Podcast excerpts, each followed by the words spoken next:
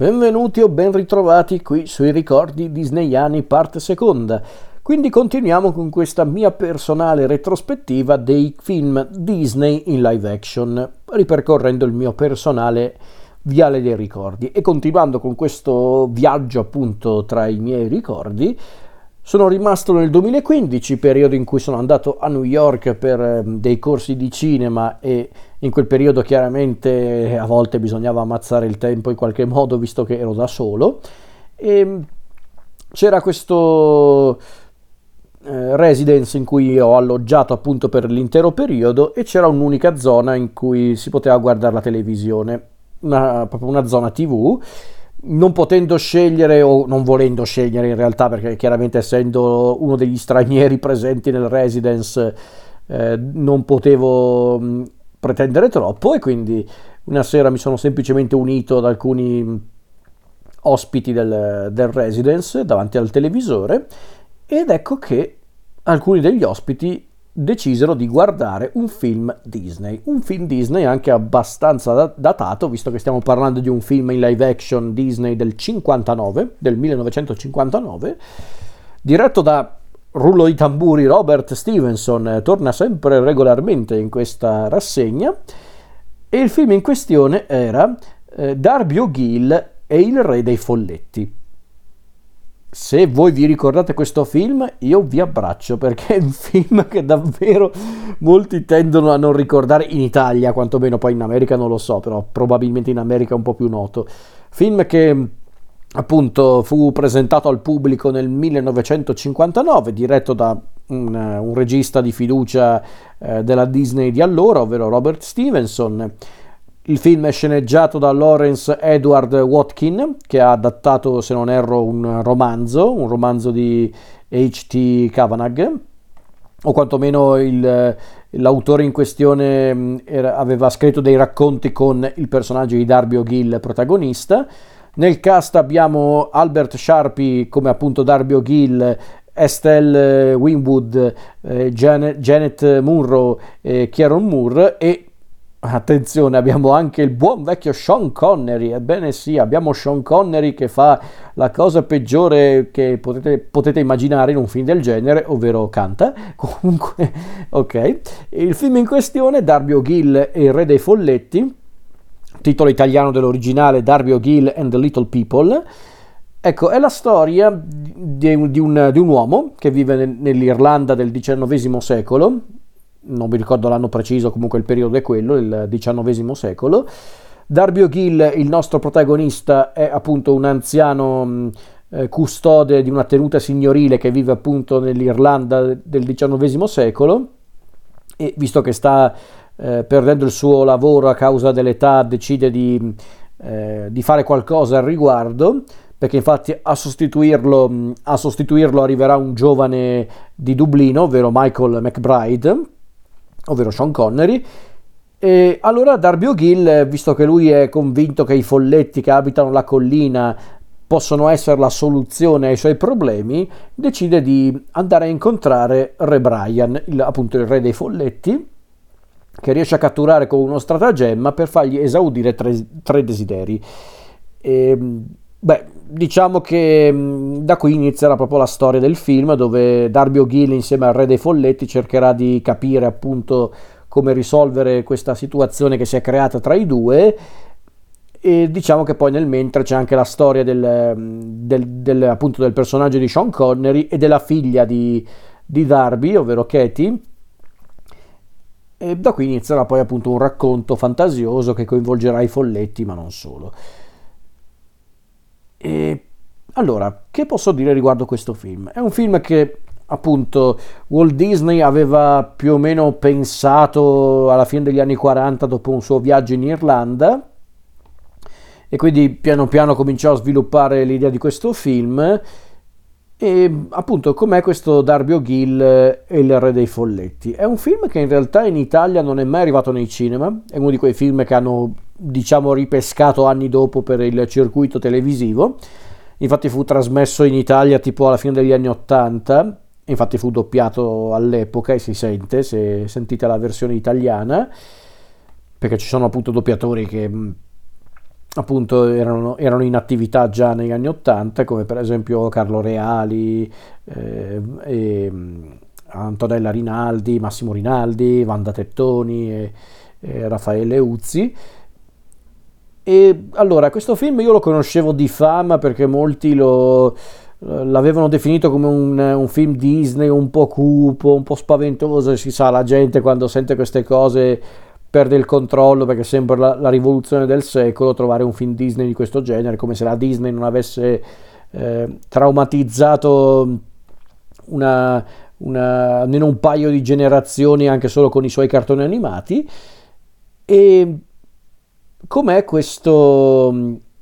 Darby O'Gill? Com'è questo Darby O'Gill, il re dei folletti? Io, ripeto, lo conoscevo di fama per tante cose, finalmente l'ho visto, eh, cioè l'avevo visto all'epoca nel 2015 e ero rimasto colpito perché è un film molto piacevole, è un film molto piacevole, non un gioiellino come l'avevano definito all'epoca tanti recensori e critici. Addirittura Leonard Maltin, il noto critico cinematografico, che peraltro è un grande appassionato eh, delle produzioni Disney, lui l'aveva definito uno dei migliori film della Disney o comunque uno dei migliori fantasy mai messi su pellicola Bah, difficile a dirsi. Mm, sicuramente è uno dei film Disney in live action, quantomeno più originali, più caratteristici, più eccentrici anche. Perché comunque qui si vede che mm, eh, Disney all'epoca voleva anche osare un po' con i film, anche quelli in live action, quindi ci sono anche tanti effetti speciali, alcuni un po' invecchiati, altri invece tutto sommato notevoli. Eh, c'è anche questa volontà appunto di prendere una storia e trattare le varie leggende, fiabe o anche solo il folklore dell'Irlanda per raccontare appunto una storia un po' in realtà una storia anche semplice ma con appunto questi elementi fantasiosi che la rendono quantomeno interessante con appunto eh, la questione poi dei folletti poi a un certo punto compare una banshee addirittura un, un cocchio della morte devo dire che sia la Banshee che il Cocchio della Morte sono abbastanza spaventosi, sinceramente. Però ecco, il film in sé com'è? Il film in sé è onesto, è piacevole, si guarda molto volentieri. Secondo me qui il cast fa una certa differenza perché Sean Connery è un po' un tronco e quando poi si mette pure a cantare la canzone principale del film, ovvero Pretty Irish Girl, ah, cioè, orecchiabile la canzone, ma Connery che, che, che, non si toglie quell'accento scozzese neanche quando fa l'irlandese è proprio ah, raccapricciante. Però comunque la canzone è molto piacevole. Anche il resto del cast, però, tutto sommato eh, funziona rispetto anche solo a, a, Sean Connery, Jimmy O.D. come Ray Bryan, eh, Estelle Winwood, eh, Janet Murro e soprattutto Albert Sharpie come Darby O'Gill. Lui è proprio un protagonista efficace perché è anche simpatico e mm, è un po' un fanfarone, ma un fanfarone mm, che ci sta simpatico, per cui noi tifiamo anche volentieri. Perché in fondo lui è il vero protagonista della storia, è lui che comunque porta avanti il racconto e quindi mm, è proprio un, eh, un film che si regge su questo, cioè sulla fantasia e sulla volontà appunto di raccontare una storia semplice, piena di buoni sentimenti, di tanto folklore, di tanta fantasia e che funziona soprattutto quando c'è la fantasia, appunto, quando ci sono appunto le varie scene che riguardano i folletti, la Banshee, il cocchiere, eh, il cocchiere della morte, il film effettivamente conserva ancora oggi un eh, più che discreto fascino, non si può negare, perché come dicevo prima gli effetti speciali alcuni sono un po' così e così, altri invece sono tutto sommato invecchiati anche piuttosto bene, mm, o quantomeno funzionano, ecco, perché per esempio la, la, parte della Banshee e del cocchiere della morte, non dico che gli effetti speciali sono invecchiati sempre benissimo, mm, le, gli effetti speciali della Banshee sono un pochino così e così, ma la resa scenica è notevole e appunto i personaggi funzionano, l'ambientazione funziona, è un, film da riscoprire. Sì, secondo me è un film da riscoprire, Darby O'Gill, il re, de, il re dei folletti, perché è comunque un, un, film fantasy abbastanza piacevole da guardare, molto ricco di, di trovate visive, magari non tutte davvero memorabili, ma comunque piacevoli.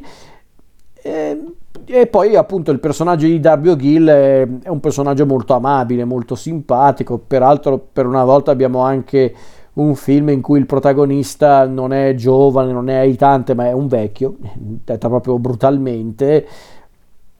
Quindi insomma è un film che, che funziona. Non so se era un tentativo da parte eh, di Disney di, eh, di, so, di proporre una versione per famiglie di quei film che appunto volevano trattare un po' eh, l'Irlanda come, come, scenario principale. Cioè non so se per esempio voleva fare Walt Disney, intendo dire con questo film, una specie di versione per famiglie del, del film di John Ford, Un uomo tranquillo, quello con appunto John Wayne, Morino Ara, ambientato appunto in Irlanda, perché mi ha ricordato un po' quello effettivamente quando guardai Darby O'Gill e il Re dei Folletti, mi ha ricordato un po' un, un uomo tranquillo di, di John Ford, eh, un po' per l'ambientazione, un po' per la volontà appunto di prendere un po' quei luoghi comuni, luoghi comuni o stereotipi in base ai punti di vista eh, dell'Irlanda e mm, non dico scherzarci sopra perché non è che è propriamente una commedia, un uomo tranquillo, molti la, la etichettano come commedia, eh, la, la, pellicola di John Ford, secondo me è un film eh, drammatico con qualche elemento comico, comunque qualche elemento ironico, però anche qui sono punti di vista, immagino. Eh, quindi, insomma, io non è che poi ho molto da aggiungere riguardo Darby O'Gill, il re dei folletti. È un film piacevole, ripeto, un film piacevole, fantasioso al, al punto giusto, divertente al punto giusto. Secondo me non è memorabile come dicono alcuni, non è mm, uno dei migliori fantasy di tutti i tempi, quantomeno tra quelli targati Disney, ma probabilmente uno dei più bizzarri e di conseguenza uno dei più piacevoli anche da riscoprire, specialmente oggi. E in certi punti eh, mi ha ricordato anche un po' un film abbastanza recente, ovvero Gli spiriti dell'isola di Marty McDonagh eh, in, su certi aspetti gli spiriti dell'isola è un po' un Darby O'Gill re dei folletti, ma senza i folletti, senza l'elemento fantasioso. Però in effetti c'è molto in comune con, eh, eh con, ehm, eh, con questi, cioè, questi due film hanno molto in comune, ma penso perché lì ci sia proprio l'ambientazione irlandese che, che, che li rende simili, quindi non, non lo terrei neanche in conto come paragone, però era giusto per dire. Cos'altro aggiungere? Non è che ho molto da aggiungere in realtà, eh, ripeto, è un film eh, che si guarda molto volentieri e forse sì, forse è anche un film da riscoprire perché in Italia, per via appunto della sua distribuzione un po', un po particolare, visto che appunto non è mai arrivato nei cinema, l'hanno distribuito direttamente in televisione, forse è arrivato anche in un video, eh, non lo so, non credo in tempi recenti, eh, no, no, no, credo che credo che sia uno di quei film che magari avevano soprattutto le videoteche, ma, eh, ma poi non è che aveva avuto forse una distribuzione in un video, forse le videocassette probabilmente, chi lo sa. Quindi, ehm, quindi è un film sicuramente da riscoprire a modo suo, senza però, ripeto, aspettarsi chissà che cosa, eh, assolutamente. Quindi, quindi non è che ho molto da aggiungere, però comunque mi ha fatto piacere ricordare questo piccolo eppure divertente film. Ed è tutto per quanto riguarda il buon vecchio Darby O'Gill e i folletti. Ci risentiamo con la prossima puntata, puntata che inaugurerà un capitolo un po' triste della storia dei live action eh, Disney perché infatti nella prossima puntata tratterò uno dei primissimi rifacimenti ufficiali quantomeno dei, dei classici Disney ma non vado oltre per, per, per dirvi già quale sarà questo film però vi ho avvisati.